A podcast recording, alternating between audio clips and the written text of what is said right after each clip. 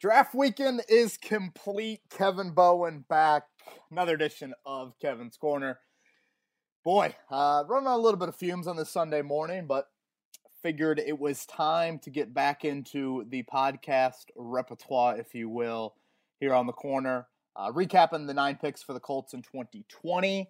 I'm going to field, of course, some Twitter questions. We got a ton. Try to combine the most you know, like central topics, and certainly we'll get to more of this in future podcasts. But definitely wanted to get something up on Sunday.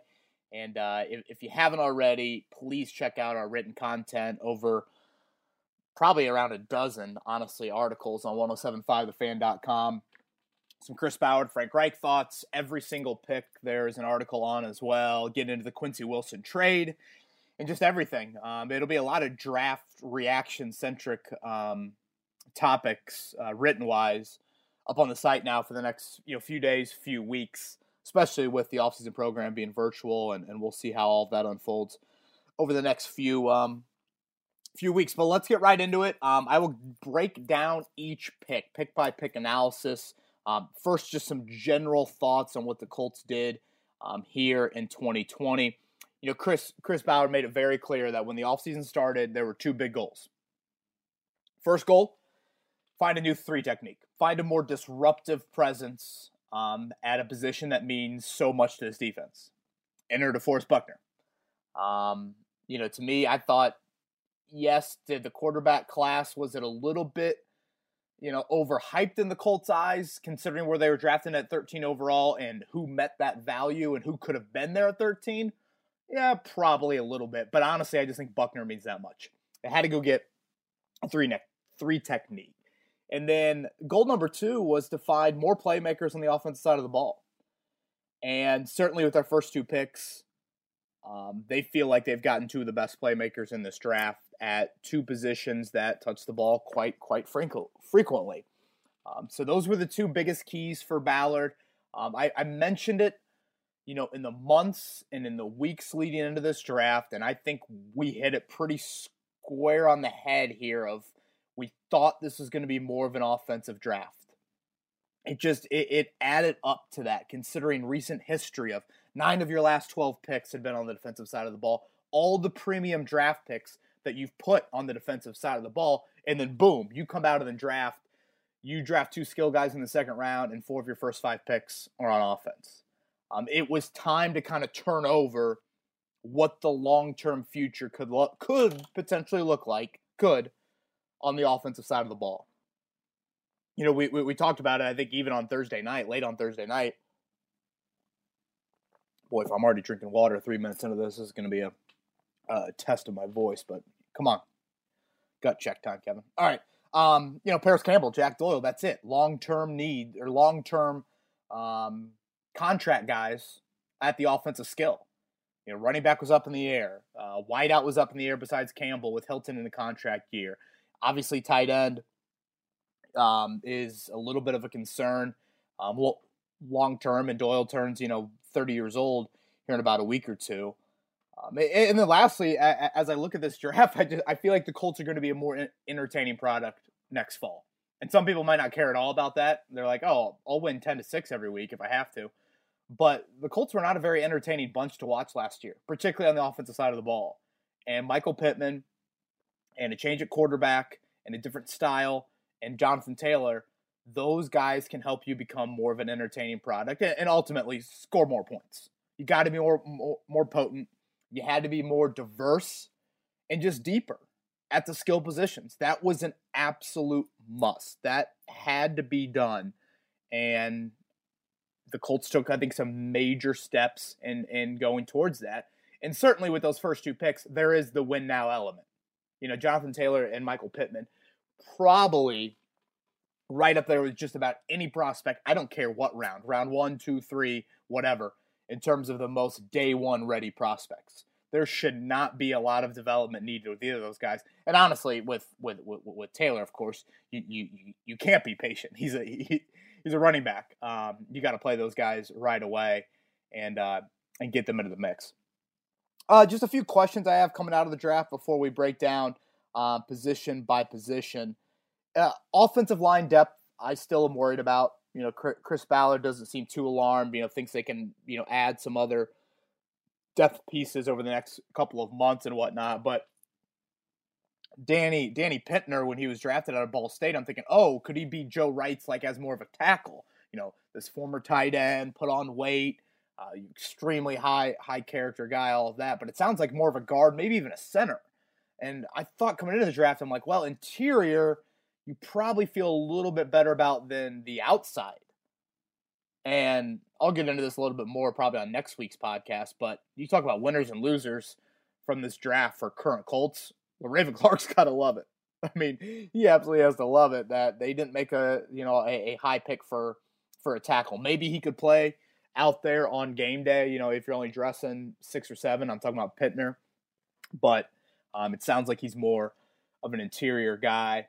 Um, you know, quarterback wise, the only concern I really have, I'm perfectly fine with them taking the quarterback when they did, and you know, again, giving Frank Reich someone to work with. But I am a little bit surprised that all the trade backs didn't lead to any 2021 draft picks. You know, I think if you prepare for the worst and there's a flop from Philip Rivers and, you know, Jacoby Brissett wants to move on in free agency, are you just handing the keys to Jacob Eason? Or do you feel like you do have enough draft capital still and you aren't getting any compensatory picks, it sounds like, in 2021, and you don't have that extra second round pick from Washington and you have no extra picks right now? That is a little bit of a surprise to me because – um, if that right quarterback is there, which we saw even this year, I mean, Chris made it very clear in the first three rounds, they're not going to force that. Um, you know, if you find it in 2021 and 2022 looks a little scary, you're going to have to make the sacrifices and go up and try to get that guy again. If Eason, you know, doesn't show you here in the whatever next eight months that um, that you think he can be, he, he can be the franchise quarterback, which is going to be very difficult, I think, for him to show in just one year. Um, I guess you don't need a rundown defensive end, which is something I've been saying. You know, I, I thought Denico Autry, Tyquan Lewis can slide over there. You still have Al-Quadin Muhammad and Turay and Banogu. And Ballard kind of said that after the draft. You know, I drafted this like I drafted these guys pretty high. It's time to uh, it's time to see them play, and, and that's kind of I think the general thinking on defense. And we'll get into this a little bit later in the podcast, but let's look at these nine guys. Who is playing on day one? Obviously, Pittman and Taylor, and I, I can't really see anybody else. Blackmon's got the injury. Eason obviously is going to play behind. Pinter needs an injury before he gets in the lineup. Um, and then those round six and I guess all six, the round six guys of uh, Windsor and and boy, I'm already forgetting names. Rodgers and Patmon and and Glasgow you know, it doesn't even seem like they'd factor into sub packages. Maybe a little bit, maybe some will. Glasgow, uh, you know, could be a great special teams player, it sounds like. But again, it's just, and that's part of where this roster is. It is improved. Um, but I, the, the, the one gripe I probably have with this draft class is not getting that offensive tackle a little bit earlier. Um, but that's, but that's really it, man. Um, or woman, whoever's listening. You know, I always feel like I always listen to athletes finish off uh, their interviews when they're talking to whatever Tracy Wolfson on the field. They're like, you know, man, I just I'm like, well, it is a woman. Um, here we are. You know, quarterback questions, kicker questions. Colts fans, welcome to the rest of the NFL. I mean, that's that's that's pretty much where we're at. Uh, but all in all, people ask me for a grade. I'd probably give it a solid B. Um, again, we, we will debate Jonathan Taylor in that pick, but uh, no one will be bitching when Jonathan Taylor's running for a thousand yards in his Colts career and, and and where he oh you traded up three spots like whatever. Um, and, and, I was high on Pittman. You know, there's there's a reason why I put him in that mock draft to the um, to the Colts. So before we get into Pittman, just just lastly, Chris Ballard mentioned that no way, shape, or form did the Colts entertain trading up into the first round for Jordan Love. He said he was eating popcorn, eating popcorn. Um, starting at pick 19. Kept on eating popcorn until 32. It's a lot of popcorn. Um, so yeah, that is um, that was the quarterback Jordan Love debate. All right, pick by pick breakdown starting right now. Michael Pittman at 34, folks. Um, look, I mocked him here for for a reason. That that was not just trying to throw a throw a dart at the board. Um, it seemed rather obvious. Hell, I, I put a wager on it on on FanDuel. Those plus thirteen hundred odds were were really really enticing. When, Tee Higgins went thirty three, that meant Michael Pittman was going thirty four. Um, I think Tee Higgins, I think Michael Pittman um, were two guys the Colts really liked. Um, I, I, I, even could have seen maybe a KJ Hamler, um, but at 34, I don't I don't know about that. But I think when Higgins went 33, you're trading back. Uh, you probably just don't love that. Like, okay, are you banking on Pittman falling to you?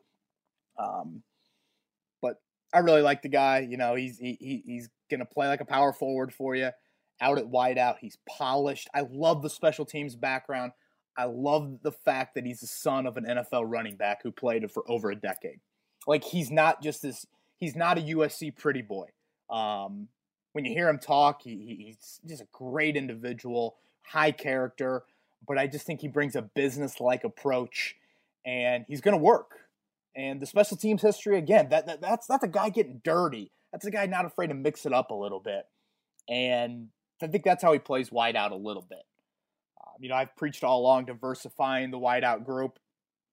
You know, in the mock draft, I went Lawrence Cager. I think was the other big body guy I had, along with Pittman. They ended up going two big bodies, um, and I think it's key not only for Rivers but life after Rivers. And they've made it very clear they feel like Pittman can win at every level, every level, three levels, you know, of the receiving game.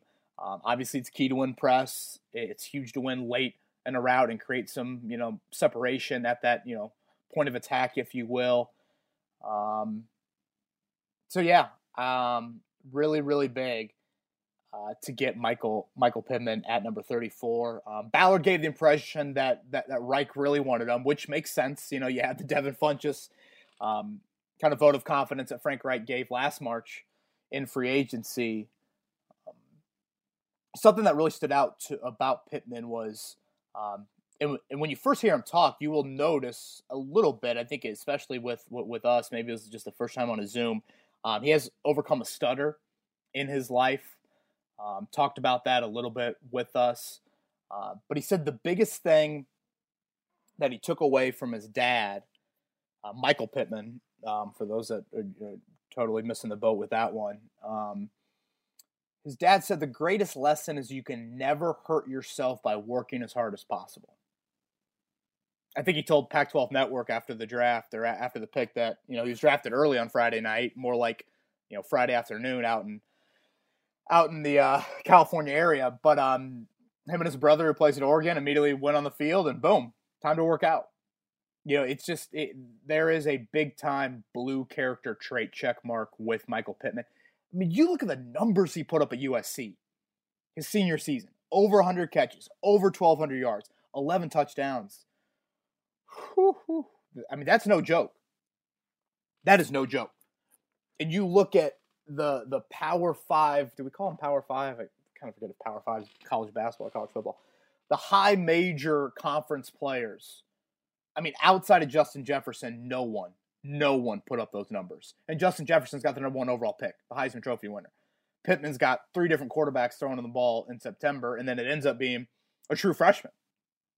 Um, some great insight from Colts area scout Chris McGaha, who um, does the West Coast, and what three of the first four picks were, were his great story.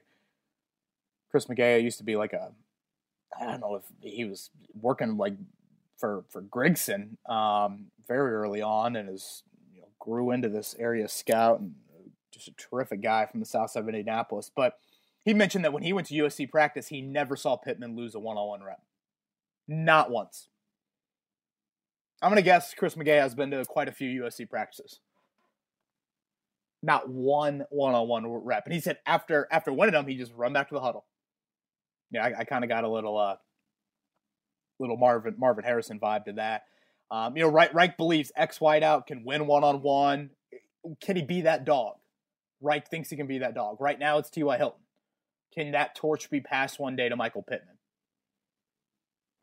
Um, you know, games to watch. Utah, he was terrific. Late in that Colorado game, I'll never forget. We were, um, I just got to an Evansville hotel. That was a Friday night game. Uh, I was visiting my my wife's grandfather had a little scratch on the USC Colorado game, and Michael Pittman just took over late. Just absolutely took over late. Um, you know, a lot of people ask me, okay, player comps, player comps. I, I see a little Courtland Sutton in his game. I know Irsay mentioned Reggie Wayne. Um, you know, maybe the hands of Wayne, but he's obviously a little bit bigger. I don't know if he's a, as polished as a route runner as. I mean, Reggie was a terrific route runner. But body type, you're getting into what Rivers worked with Malcolm Floyd, Vincent Jackson, Tyrell Williams. So, again, I'm a fan of this pick from day one. He should be a starter opposite T.Y. Hilton, and uh, he's going to be a huge, huge part of whoever is throwing him footballs, you know, beyond 2020, 2021. All right, pick 41, Jonathan Taylor. Um, Lucas Oil Stadium has uh, seen him perform quite a lot. Um, at, at, when I saw this pick, at first I thought Ryan Grigson had, had hacked the Colts uh, Zoom or the whatever Microsoft team. I was like, whoa, running back? Trading up? You know, it was just kind of like, wow. And look, we can argue the draft philosophy of taking a running back in the top half of round round two. Would I do it? Nah, probably not. Um, I've mentioned it before. I would take a running back though on an annual basis, and just tell your kids right now, don't play running back. You know, I mean, it's just like these guys just get turned over. I mean, what has Marlon Mack done to have? If you any other position on this football team, if you would have had the production Marlon Mack has had in his first three seasons, I don't think he gets drafted over. If Marlon Mack had that same production as a wideout, as an offensive guard, as a defensive tackle, as a linebacker, safety, whatever, I don't think he gets drafted over. But that's life as a running back. Um, and, and, I know some people are really hesitant about, okay, you trade up for Taylor, you take him in the top half, half of the second round. Can he play on third down? You know, those are some of the questions that you have. But as a first or second down runner, this guy comes in right now and he's one of the more dynamic runners in this league.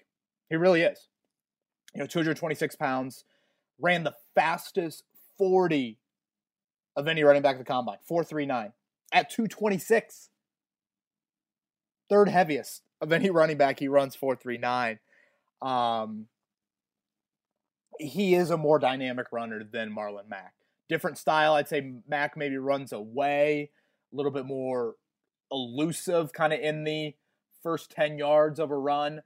Um, Taylor, I think, is more of, especially at Wisconsin, you know, running behind that offensive line. It's okay, I'm going to be more committed to being between the tackles and, and, cut, cut back lanes and things like that. And Frank Reich said, you know, can Jonathan Taylor turn the 10 yard runs into 50 and 60?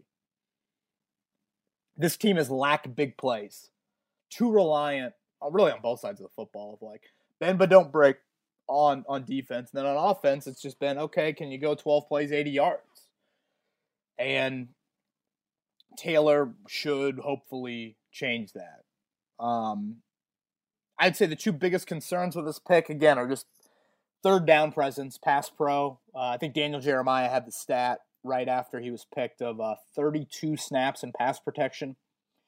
And obviously, he's got to rest sometimes. I mean, hell, the guy had over 900 carries in his three years of, of football, which is an insane amount. Um, but yeah, what does he look like on on third down? Didn't catch a whole lot of passes at all. Um, the Colts feel like that's something he could grow into here, but you know, as of now, I think he's him and Mack are the one-two punch. And then fumbles. He had 18 of them in three years. That is a lot. Uh, again, I know some people will be like, well, you know, he, he carried the ball so much. I broke down a little bit more of the numbers. He averaged a fumble every 53rd touch at Wisconsin. You take the top five rushers in the NFL last year, they averaged a fumble every 90th touch. So just a little bit of comparison there. Now, if there's something that Tom Rathman, position coach for the Colts, preaches more than anything than protecting the ball, you aren't going to find it. I mean, he preaches that endlessly. Protect, protect, protect. Um, we talked to director of pro personnel Kevin Rogers, who's been with the Colts for quite a while, and he mentioned that he thinks it is correctable. Um, he honestly thinks a lot of effort, a lot of effort, just extra effort sort of runs, and when the ball gets stripped a little bit. Um, you know, he was asked about again the 900 plus carries that Taylor had, and he felt like, and this is such like a football scout, you know, phrase to say, he felt like he wasn't getting hit as much as just getting tackled. Um, and he's a genetic freak, and that's why they feel like you know the the the tread on his tires doesn't all of a sudden mean he's going to you know run into the ground at the end of this rookie contract. Because I think when you take a running back in the second round, there is more of like, okay, this guy should probably play past his rookie contract. You know, you get in the fourth round for a guy like Mack. Certainly, it's just more of a bonus, especially to be a starter. But um, but yeah, um, uh, Rodgers did did tell a great story about Taylor when he um, when Wisconsin would come back from road games. Certainly, uh, for ninety nine point nine percent of college football players, they're thinking about okay, what bar, what party, and what girl, and uh, you could probably switch the order around. But um, yeah, that's probably what they're usually thinking. And Jonathan Taylor was like, "Get me into the ice bath." He knew full well that um, there was a long term view for his body, and that was kind of his his thinking. And with that, but yeah, when, when, the, when the Colts were on the clock at 34, they had Taylor in that cluster, kind of six or seven guys. And then, you know, 36, 37, they start talking, okay, should we move up for Taylor? We're picking up 44. And actually, Jim Irsay chimed in and said, look, you guys keep on talking about him and have talked about it throughout this draft process. Why not move up? And I think there was some thought that Jacksonville, I think was at 42, would take him you know, considering the Leonard Fournette trade trade talks, and boom, they move up, and I mean, they what cost them a fifth round pick, and then they got the fifth round pick back. So I have no issue, honestly, trading up.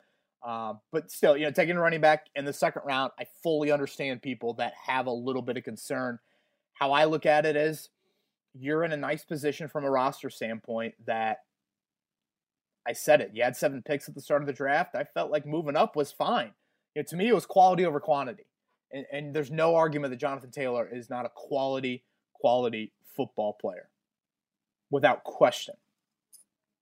Um, so I am I'm good with that, especially at a skill group that needed injection. Not, not necessarily at running back, but still, it's a guy that's going to touch the football, make a defensive coordinator think. Um, could you have gotten by with Marlon Mack behind that offensive line? Certainly, and people will, will will make that argument. Behind this offensive line, you didn't need to waste waste, I put that in quotes, you know, the 41st overall pick on a running back. But I, I don't think there's any question that this is a more dynamic player. And if you can get, you know, six years out of him and he can give you a Joseph Addai type run, tack on a few more years, I think it makes sense. Um, the Colts made it pretty clear that Taylor was their guy.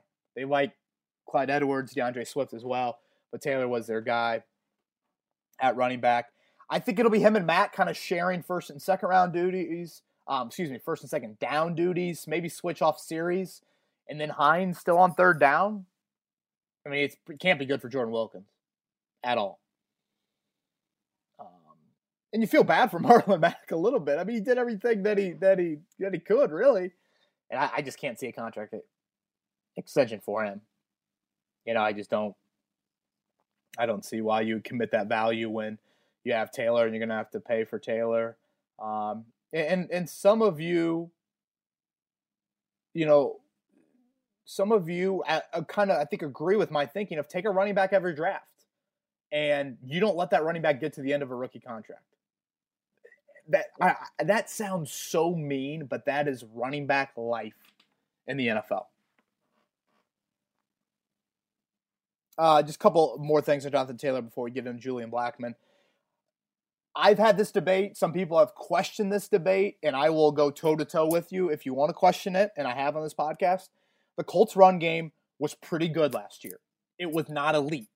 To be elite, when you face top 10 run defenses, you produce. The Colts did not produce at the level that was necessary for this football team last year against those defenses. So you need to take another step forward. If you're going to run the damn ball, you've got to run the damn ball against every single team. And so yeah, that's what you know. You got you got to do what Tennessee did, honestly, in the playoffs, and, and that's what I do think Taylor can can give you something. Um, in, in a way, it's a little bit like. I guess it's not. It's not really like that. Throw that out there. That's brain fart. That's my first major brain fart here on the pod. 25 minutes. I need a drink of water. Wisconsin people are absolutely obsessed with this character. Love it, love it, love it. Um, and again, just to give people that are anti-drafting running back in the second round more ammo, Joey Molinaro and I had this debate last year with Saquon Barkley. What is it? Show me the first round running backs that have won a Super Bowl at the time. It was like Marshawn Lynch and Ray Rice in the last 20 years. I don't know, something like that. Obviously, Sony Michel got one a couple years ago. But, you know, look at the running backs on San Francisco and Kansas City. Very, very nondescript. So I hear you out. But at the same time, I look at this football team and think, okay, offensive tackle may be there, but that's still a guy that, you know, isn't going to play. If you're going to give me a dynamic home run hitter, and Taylor's got to live up to that. If you can give me that for this offense, that's better than taking, you know, to me, a whatever, a safety in the second round, uh, a corner in the second round, um, you know, maybe not a corner, maybe more like a defensive tackle in the second round, something like that uh, is what you're going to go with there. All right, pick 85, Julian Blackmon. I talked about the hybrid defensive back. I thought it was a must in this draft, and the Colts got one in Blackmon uh, playing safe. And, and, remember what I said Marvell Tell, hybrid, but flip it. I want more of the safety than the corner, and that's what they they believe Blackmon is. Um, you know, when pick 70 got there, the Colts were originally on the clock at 75. They were very high on Josh Jones. Um, Jones went at 72, I think, to Arizona. Is that right? He went, he went 72. Um, so that's when I felt like, okay, trade back now makes sense. You hadn't done it those first two picks. So they moved back to 85. Blackmon, I get in a way a little bit of a Khari Willis, maybe not as thumper ish as Willis, but there is some Willis to his game. Um, now, let's be honest. I mean, he's probably going to be a redshirt guy. He tore the ACL, uh, I believe, non-contact in the Pac-12 title game in December. Uh, he's four months out of a six-month rehab. Ballard said late August, early September, and might not help us till October. Okay, you know, is that pup? It's just you know we know how Malik Hooker looked. You know, full year off of that ACL. So I mean, I just brace everybody for a this could be a full on redshirt pick, which goes to show you what they think of Blackmon. That they were um, they were willing to to do this. I, I get the impression Blackmon was a little bit surprised by this. Um, he thought about coming out early out of Utah. He played corner his sophomore and junior seasons, then moved to safety. They had some safeties go to the draft. Marquise Blair, I think, was someone the Colts liked. Um, Williams, the Williams, kid they had in their secondary. God, Utah's produced some great defensive talent, or just draftable talent here as of late. Um, but he moved to safety and had an All American type season. I love what I saw in watching some film of just you can see some range, you see versatility. I love how he finishes. Um, found the ball, nine interceptions, 29 passes defensed um, throughout his career. And it, it, it goes back to something Chris Ballard has mentioned before. You've got to find versatile guys on game day. And they believe Julian Blackmon is a three down player. Three down player. Clayton Geathers, is he a three down guy? Probably not. They think he's a three down player. You know, can guard some tight ends in, in man, can, can, you know, play in your zone concepts, and then can slide down to the box and support the run game as well. Even though he's not huge. Was he six foot, 190, I want to say? Not huge. Um, and as of now, I think he's a sub package guy for you that maybe down the road he grows into a starter. I know a lot of people have asked about Malik Hooker and the impact on this. Blackmon to me is not your center fielder. He's not the hash mark to hash mark guy. And I just think the Colts view this as a versatile piece on game day. That doesn't all of a sudden mean Malik Hooker should be gone necessarily. We'll, we'll see what happens here over the next week with the fifth year option on Hooker. I would pick it up. I think it's still affordable. And in today's NFL, you just you need – tons and tons of defensive backs that can play multiple spots. Quincy Wilson couldn't play enough. Couldn't play enough spots with reliability. And honestly, I probably mean more special teams than than defense. I know the Colts said he was a versatile defensive player. They never acted like it. So Blackmon, I, I, I like him um, when I watch him on film, and I I don't know if just the ACL rubs me the wrong way, but it's just a little high on me, just a little high. You need these guys, but I'm just never a redshirt fan, and I always worry about ACL still. Does the guy get fully back? Some of them do. I mean, I know there's a lot of stories of guys that get totally back. Some of them never do. But this is a uh, this is a guy that I don't know, long term, long term. I mean, where does he ever like if Hooker takes off, if Hooker progresses and Khari Willis is, becomes Khari Willis, does Julian Blackmon ever become a starter for you? I mean, that's like a reasonably fair question to ask. Now he's still going to play a good amount because you play five, six, seven defensive backs a whole lot on game day. But I think that's where people have a little bit of question with this pick. But it goes back to what what, what I said earlier. You talk about rookie impactful guys outside of Jonathan Taylor, Michael Pittman, I don't think we'll see one one of them, unless injury, obviously, play a significant significant role for this football team in 2020. All right, pick 122. Jacob Eason. As I'm scrolling through this, I realize I didn't really compile a whole lot of notes on Eason, but whatever. We'll get into it, um, or at least organize notes. All right. Uh, Wow, I mean the quarterback's coming off the board certainly was a long, long wait for Jacob Eason. Did he have the brother coming out of the room with the shirt off and and the girl? Was that Eason? I think it was. Boy, that's a little awkward. All right, Frank Reich loves the arm talent. Best arm talent in the draft. Reich said, throws the frozen rope. Um, could throw it long. He's got touch, change velocity, arm angles, all of that. Um, footwork's got to get better. Reading progressions has to get better. Um, certainly isn't the most mobile guy by any means, and struggled against pressure. Uh, the Colts did a lot of homework on character. It sounds like sounds like they sent Ed Dodds, their assistant GM, and Brian Decker, their quarterback guru, out to do some work on him. Um, Frank Reich zoomed him. Probably sounds like one of the top 30 visits as well. I think Eason said the most contact with any team was the Colts. So a lot of homework done the character questions, you know, party lifestyle at Georgia. Is he fully a leader? Um, you know, even when he came to Washington, does the locker room want him to start or do they want the other guy to start? I mean, I think there have there have been some questions. And how much of that can you develop? You know, that's that is a fair question. I think why he slid. There's a reason he went 122 overall. And the Colts made it clear he was not any higher on their board. And they, if I'm not mistaken, they took a while to make that pick. What I do like about this selection is, to me, the hardest thing to develop of any quarterback is the arm talent.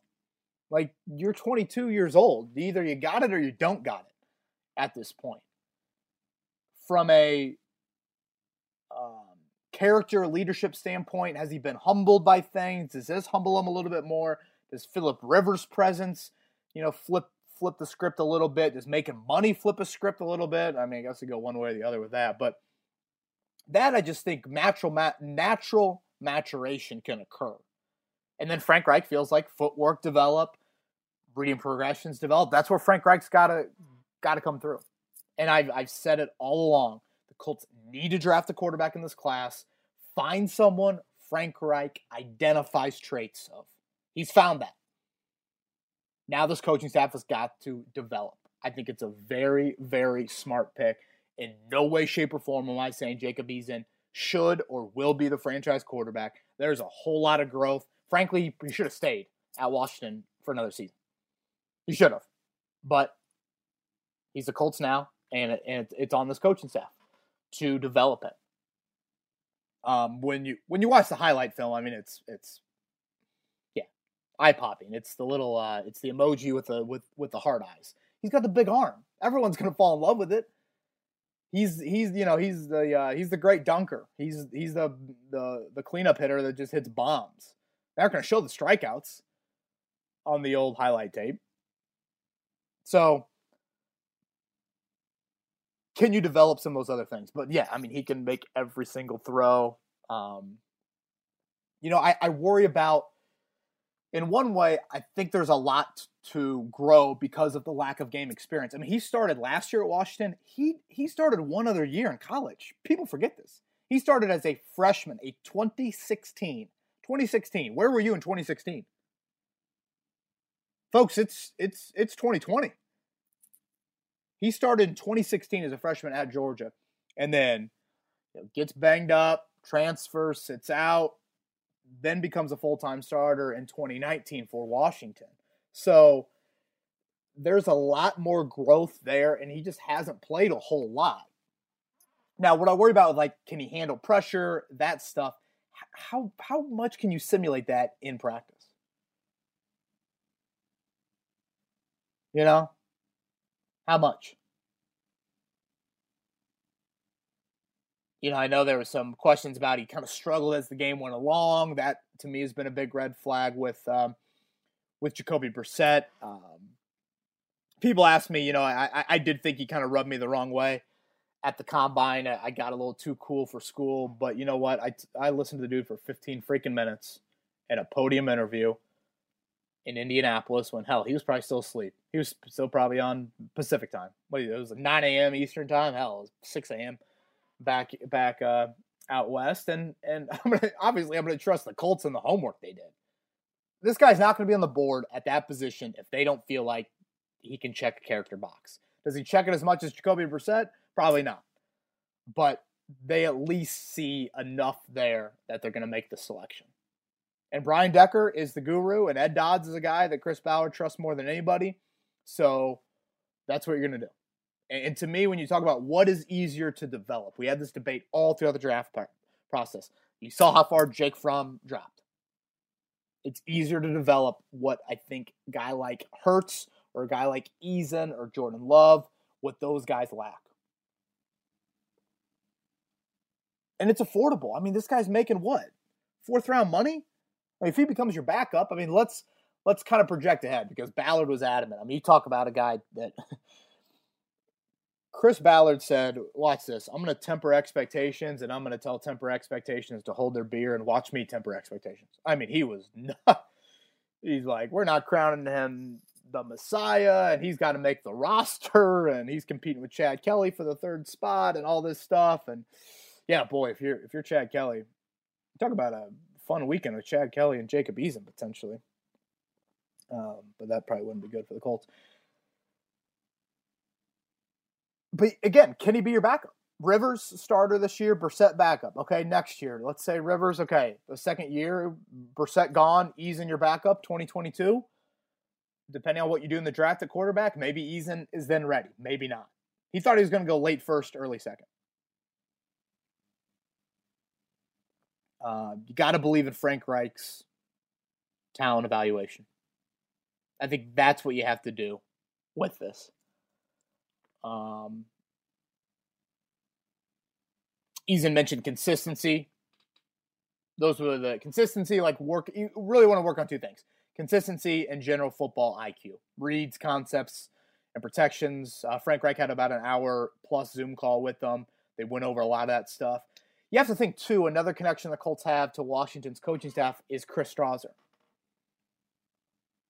You know, Strausser was a former offensive line coach there with Chris Petersen. So there should be some familiarity. So I mean, the Colts, you know, certainly had a lot of places to go for homework on background and things like that. I remember Eason saying at the combine, you know, I, I'm trying to prove, or you know, something that I need to prove is I'm a passionate football player. You don't love hearing that. You don't love hearing that from your quarterback at all. That's why he went 122. You hope maturation occurs. And if that happens and he can try to absorb more of that leadership element learn under Philip Rivers, and Frank Reich can develop the footwork and the progressions, there's something to work with. Take a chance. Throw a dart at the board, folks. It's a fourth round pick. Let's not freak out too much about it. It was a wise move to make. I'm good with it. I'm not, no way. You will never hear me say Jacob Eason is the uh, long term franchise answer. You certainly will not hear me say that for X amount of months. I got to see him in game action. I got to see a lot more. But for right now, it was a wise, wise, wise pick. All right, chirp chirp for everybody in Muncie. Colleen Bowen, Muncie grad, Ball State, Dill Street. We love Ball State. Danny Pinter. Um, boy, Chris Ballard loves him. Oh man, Ballard loves him. So they're trying to trade up for a half hour. What do you go? 149? Man. 6'4, 300, very athletic. Um, tested really strong, ran sub 4'9, was, was a high school tight end, played tight end early on at Ball State. Um, not very long arms, made the switch to tackle, right tackle. So played right tackle his last two years. But the Colts have made it really clear that they feel like he's a guard or center. Played guard at the NFLPA game, the All Star game.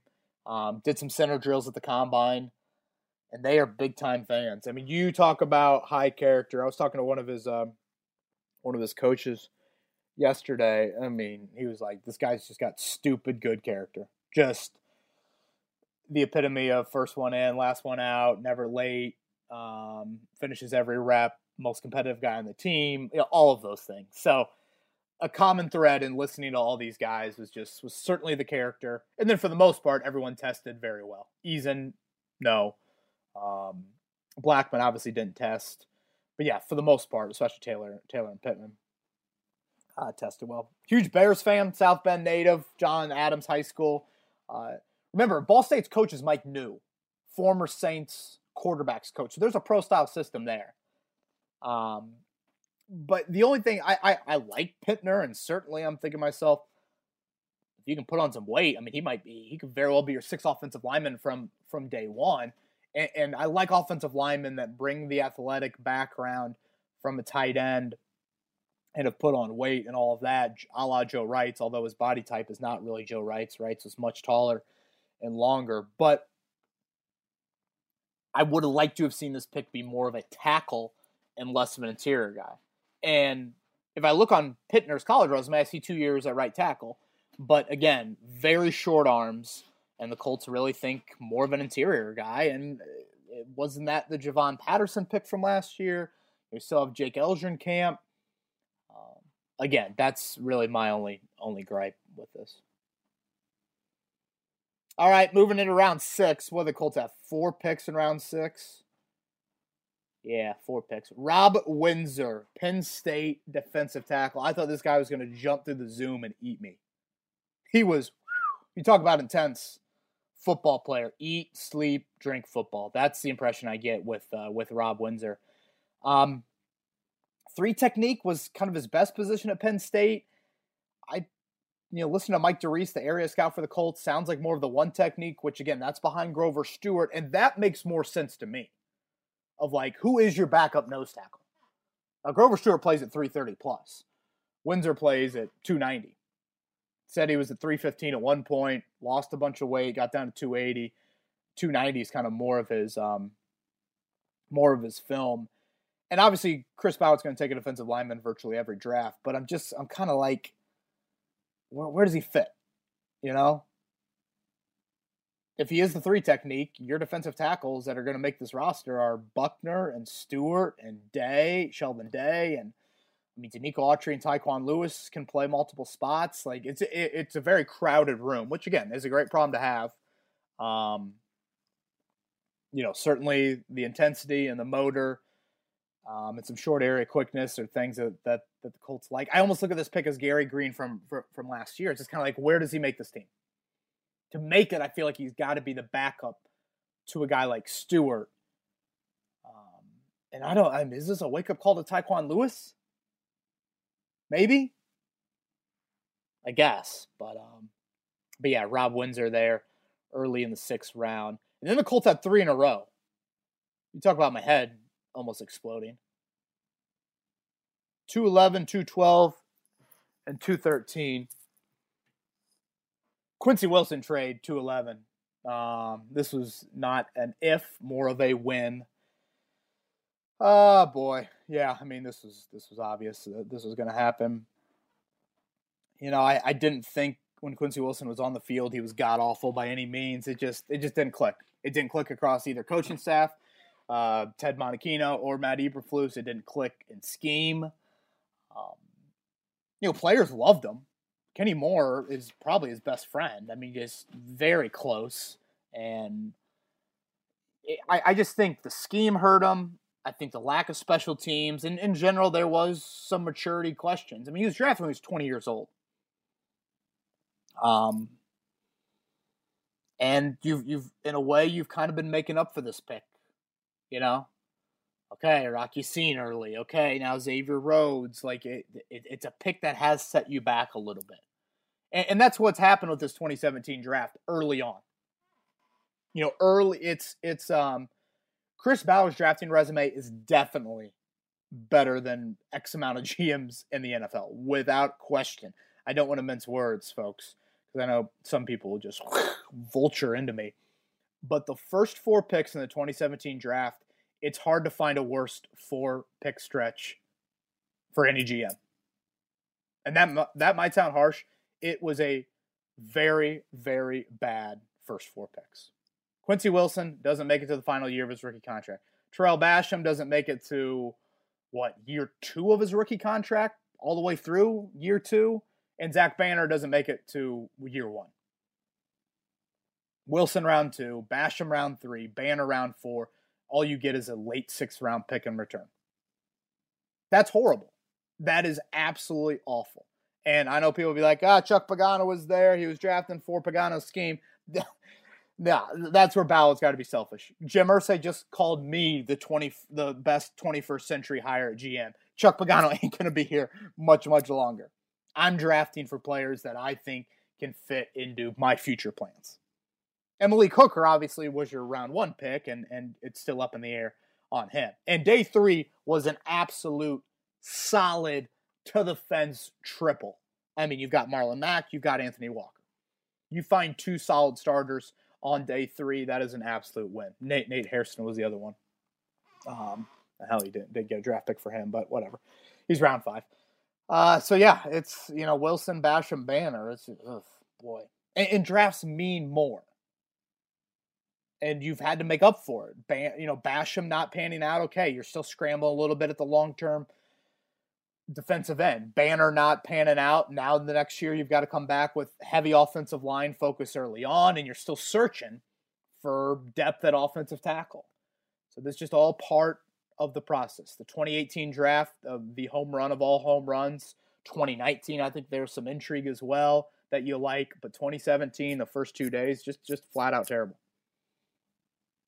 I don't need any Ballard truthers trying to just. I like Chris Ballard a lot. I think he's a very good general manager, but the facts are the facts, folks. First two days of 2017 draft, horrific. All right, Isaiah Rodgers uh, was the pick for Quincy Wilson. Um, not big. That's what stood out to me. Soaking wet, weighing 174, 5'10, 5'11. I'm like, wait, this doesn't meet Chris Ballard measurables. Um, but Mike DeReese, their area scout in the Northeast, they've made several picks out out there over the years. Did a really good job of of explaining this pick.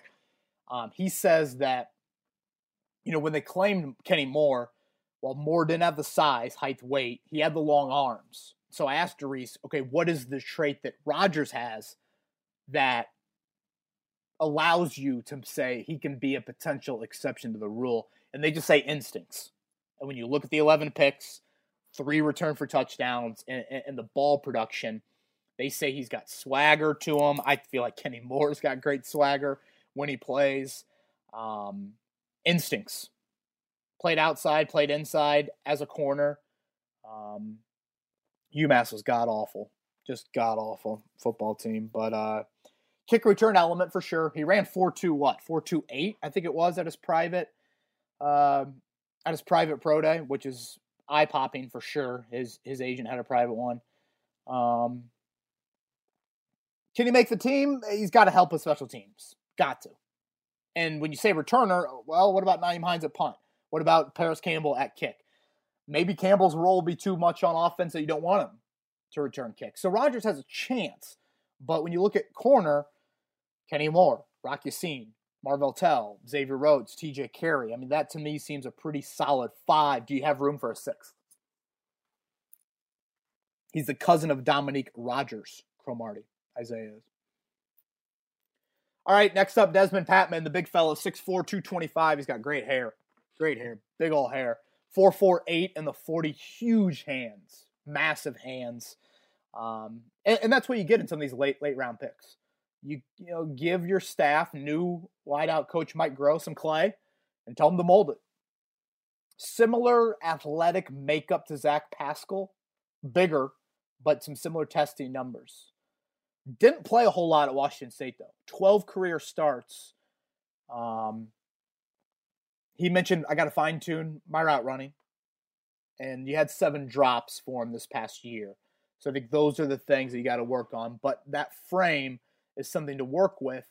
And, you know, can he just be even a special teams player? Sure. But then also, could he be a red zone target and a 50 50 ball guy? Can he be that for you? I was a fan of it, though. Depth, depth, depth. We talked about it. You need instant impact at wideout. You need to find a future number one at wideout in this draft. That was a goal. Michael Pittman hopefully achieves that for you. Patmon is a um, is a potential depth guy for you, which is needed. You know, we, we, we talked about the contract situation that you currently have. I mean, what if you're going to go play tomorrow? You've got four wideouts that are going to make the team: Hilton, Campbell, Pascal, and uh, Pittman. So then you either keep one more or two more, and throw Patmon into the group with Marcus Johnson and Reece Fountain and Ashton Dulin and Steve Ishmael and some undrafted guys and see what happens. All right, final pick, 213, Jordan Glasgow from Michigan. Big Ten fans probably know his story. The brothers of walk ons. Brothers are all Michigan walk ons. His older brothers, Graham and Ryan, both play in the NFL. So you talk about work ethic. You talk about kind of friction guy. He's going to just outwork a lot of people. He's going to piss some people off probably. Um, I think he's got a little bit of wiring of kind of an Antonio Morrison type of player, like crazy craziness, which is good the guy going to be a core special teamer, you got to be crazy. And uh, the Colts haven't had one. I mean, outside of Gunners, Chris Milton, Sergio Brown, the Colts really haven't had a dynamic core special teamer. And I actually think he's got a chance to make the team. I do. Not as a linebacker. I mean, yeah, that depth, but you're not playing over Leonard Walker, Bobby Okereke, or EJ Speed. But, you know, Zaire Franklin has played virtually every game of his NFL career so far, two years because he plays every special teams unit. Well, he was a seventh round pick two years ago. Is his time now gone and Jordan Glasgow now plug in? You know, extra two years on the rookie contract, things like that. Um, he, I mean, he's earned everything. He's earned everything. Earned a full time starting job. He started for Michigan at will linebacker this past year, but um, yeah, Zaire Franklin, Matthew Adams, two seventh round picks from a few years ago. You know, can you kind of turn over the leaf there. All right, everybody, nine picks right there for the Colts. Um, I mean, I, I, thought we were pretty close from a positional draft need and, and, and being close to nailing it. Tight end, that was a gripe that I had. But outside of that, I was pretty okay with everything from a positional standpoint. I probably wouldn't have traded back as much. If I did, I would have tried to get a 2021 draft pick or two um, to give me some flexibility next year. And I mentioned kind of the Pinter, if he can play more tackle, that would help you out a ton. But all in all, you know, two wideouts, I said it. Need to get a versatile defensive back in there. Need to draft a running back at some point. You know, a little bit higher, of course, than I thought. But um, but yeah, all in all, offensive heavy. What it's what the what the goal should have been going in the draft, and it was for those premium picks. All right, Twitter question time here. Again, we've got a ton of them. I will get to more of these as the rest of the offseason unfolds. Continue to send in draft related stuff if, if I miss it today. Um, I just kind of did a quick scan of them and try to combine some of the ones that were similar. Let's start with Lucas. Which late day three pick has the best chance to make a year one impact? Great question. So you're going with Rob Windsor, defensive tackle, Penn State, um, Isaiah Rodgers, the corner from UMass. Um, Dezmon Patman. Patmon, I don't know. I feel like I'm always I want to call him Patton. Um, out of Washington State, the wideout, and then Jordan Glasgow from Michigan, the linebacker. I would say Glasgow, honestly. Year one impact, special teams, yeah. Windsor, yeah, it's a steep climb for me to make the roster. He's got to play defensive tackle. I mean, behind Stewart. I don't know. Maybe it's cut Autry and Lewis and, and move on. I, I, I don't. I would not do that though. I think they can play some end for you. Maybe Patmon if he really develops, but you know, he don't play a whole lot at Washington State. So something to keep an eye on. All right, Jack, who plays end opposite Houston and tackle next to Buckner in the base defense? Okay, your end opposite Houston. I think Autry and Lewis on early downs with Jabaal Sheard gone, and then you go to Kemoko Turay and Ben Banogu. Ooh, and don't forget about Al-Quadin Muhammad. He's played some snaps for you there. So you got about five guys that you could turn to, which is a lot. But I think it's going to be a mix and match. I don't think you're going to get an outright. This guy is, you know, every single down. But in the base defense, your rundown defense, I'd say Autry or Lewis, and then your tackle, I think, has got to be Grover Stewart. Get the big body in there. Hey Zach, this shows you where I'm at. I said, "Hey Zach," which I do mean, "Hey Zach, hope you're doing well." He says, "Hey KB." That's time for me to drink some more water. Hey KB, thanks for all your hard hard work through draft weekend. With the possibility, or excuse me, with the possibly sudden influx of size in the wideout room, is there any chance Mack or Hines get split out wide more? Although I know Reece and Patmon have an uphill battle to make the roster. Well, I mean, I'm curious to see the impact on Nyheim Hines with the pick of Jonathan Taylor. I don't think Marlon Mack getting split out will be something that'll happen too much. Just not. I don't think there's just a, an abundance of get him more receiving reps. Uh, but but what does happen to Hines? I mean, he was a collegiate wideout at times at NC State. I still think he brings you something on third down. I mean, we know full well that Philip Rivers has used Danny Woodhead and Darren Sproles and those guys out of the backfield. Austin Ekeler last year. So um, so yeah, I could I could see Hines more than Mack. Ben, what does the draft mean for players like Marlon Mack and Malik Hooker not coming back, an option being picked up? I would assume Marlon Mack this is the final year. Now he's still got to be motivated because it's a contract year. He's got to make money somewhere. I, I would assume he's gone. Hooker, I think you pick up the option. I, it's affordable. He's 24 years old. He should be motivated. And, and let's remember, Julian Blackmon was taken in the third round, but it's a red shirt potentially for the entire season. And the skill set to me is not like center fielder, center fielder. No, I think it's different. I like Blackmon's skill set, but it's versatile slot, tight end, man corner, and some rangy safety, whereas Hooker's is just flat out, you know, hash mark to hash mark guy. All right, JJ chimes in. Ballard's actions to stock the team has been unrecognizable from previous seasons. Most likely reason A, Ballard realized previous approach wasn't very good. B, this is all part of the master plan. C, pressure from Irsay. Um, that's a good question. I'd say some combination of A and B. Maybe not as blunt as you put it, JJ. But, you know, when you go four and twelve and, and ten and six and seven and nine and you've missed the playoffs dating back, you know, before you got here. I just think there is there is an altering of approach, and Ballard talked about it at, the end of the season. We need roster turn, turnover, we need better depth, and you had to do some things differently.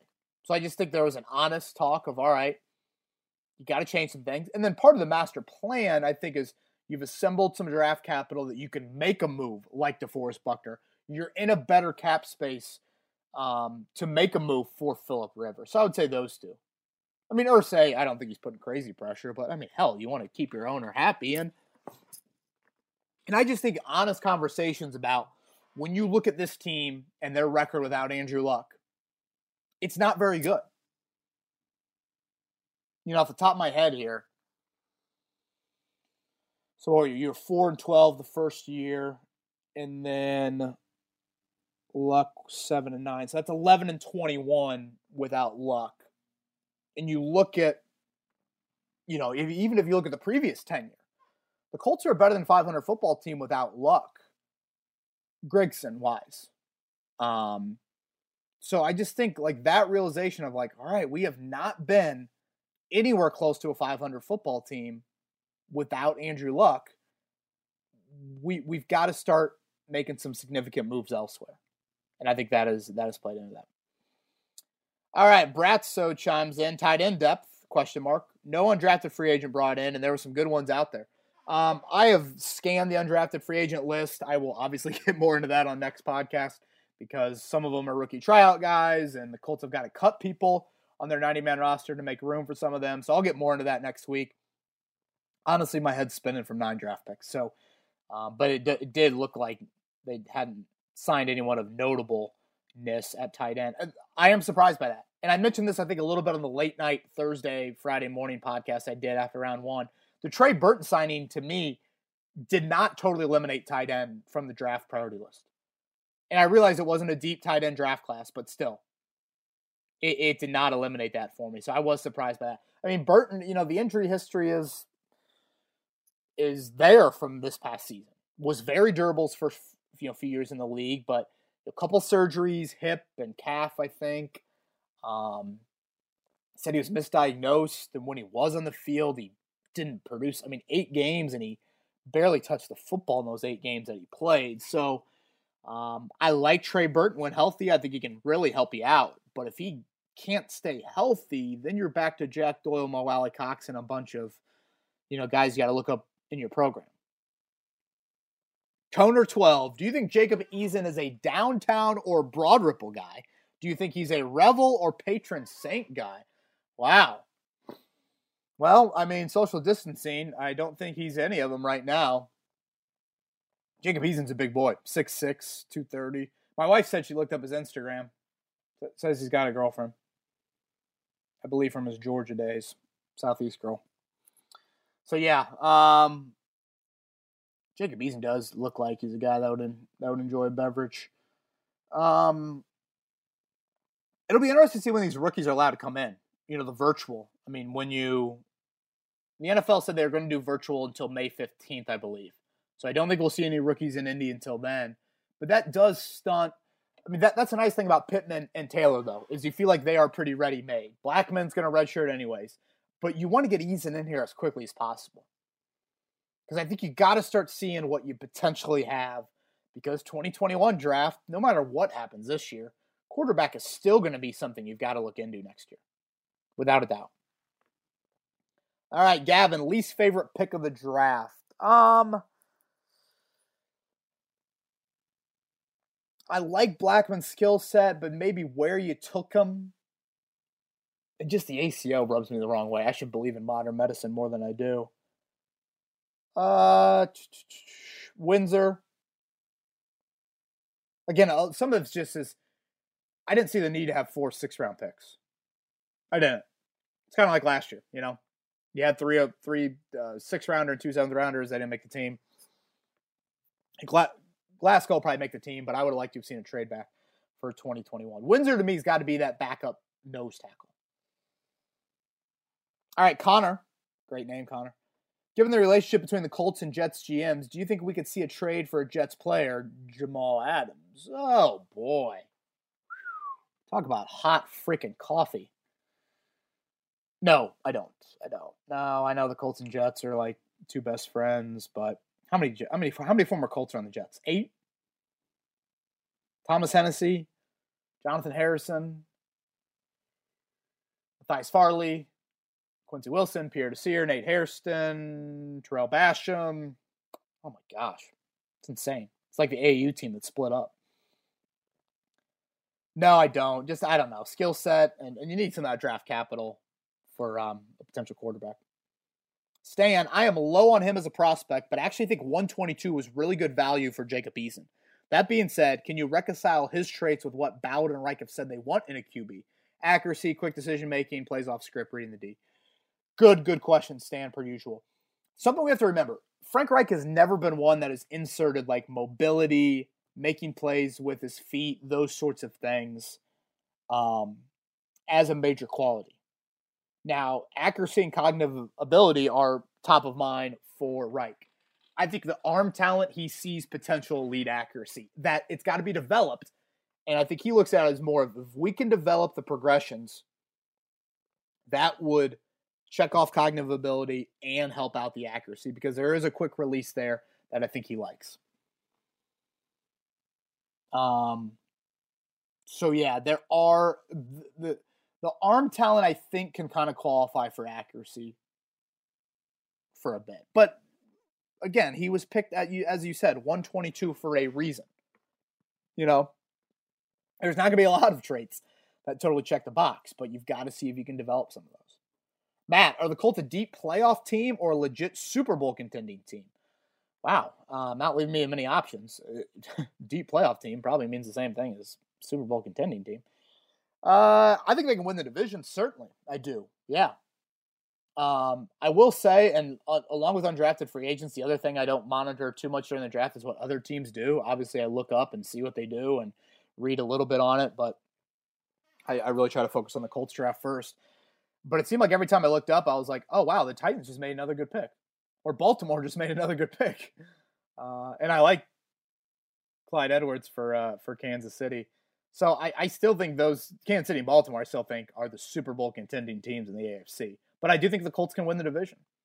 And if you get in, boom. So um, to me, I still worry about the offensive line depth. And there's a whole lot of pressure on Michael Pittman. Let's not lose sight of that. I mean, he's got to come in, he's got to produce and you didn't draft another wideout till late in the sixth round, and he seems to be a bit of a project. So it's not like you came back in the fourth round or something and took another wideout. So uh, there's some there's some pressure at uh, at both those spots. Chad, rank the position group strengths. Um, I'll go offensive line, linebacker, running back. Defensive line, I, I think it's got really good depth as well. After that, probably safety, safety, quarterback, cornerback, wide out, tight end, tight end, wide out. Yeah, probably tight end, wide out, as long as Burton can stay healthy. Eric, how many and which draft picks make the 53? Oh boy, already going here now. Again, the next couple podcasts, I'll get more into kind of playing time, depth chart, fits, those sorts of things. Obviously, Pittman's making it, Taylor's making it. Eason is making it. I don't care if Chris Ballard says he's got to make the roster. Pinter's making it. Uh, so there's four, and also uh, Julian Blackmon, of course, would make it, but I think he can open up on pup. Jordan Glasgow. I mean, Rodgers and Patmon have got a steep climb. Special teams have got to be huge there. Windsor, it's tough. I mean, you're, you're just cutting bodies on the defensive line. It's tough. It's tough on that. Um, got a long one here from Cody. The way Ballard has worked on draft day, in my opinion, has been just as exciting, if not more, than watching the team. Would you agree with this assessment? Yeah, I mean, certainly going wide out and running back. Um, basically, he's saying, do you think Ballard will go down the road of not re-signing skill guys? Um, I mean, I think some skill guys you definitely keep, especially if they're growing with this quarterback, this young quarterback. You know, if wide out and tight end, especially. Uh, running back is just that's just a different breed. it's, it's just a different breed. You know, teams just disrespect running back, and you know, I guess it's not not horrible. Um. So yeah. All right, Daniel. Two more here. One thing I think many are discounting will impact all teams and players is the virus situation have on an off-season camp and in-person engagements. The learning curve will be steeper. Continuity take longer. Continuity will take longer to put in place.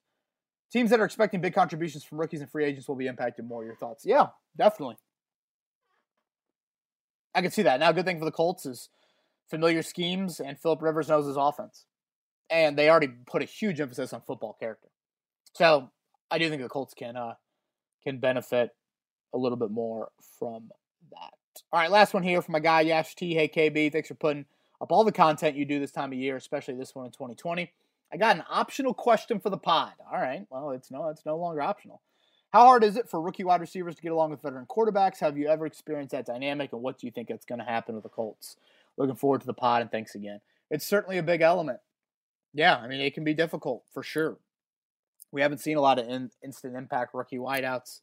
Um, you know, for the Colts, Reggie Wayne, you know, even had kind of a quiet start to his career. But that's why I said a few weeks ago, you know, when, if, when these restrictions get, you know, loosened up a bit, if there's no offseason program in person, Philip Rivers has got to have the wideouts and tight ends and the running backs down to Florida. He's got to. You got to do it. You got to get some extra work in. whatever. If you can only have 10 guys on the field at one time, okay, fine. Just do it. Um, hell, you probably wouldn't have 10 guys on the field anyways to run routes. But yeah, that's what you got to do. And then training camp hopefully will be business as usual along with the preseason. Well, they say May 9th, by May 9th, the NFL schedule will come out. So keep an eye on that. Whew. I'm exhausted.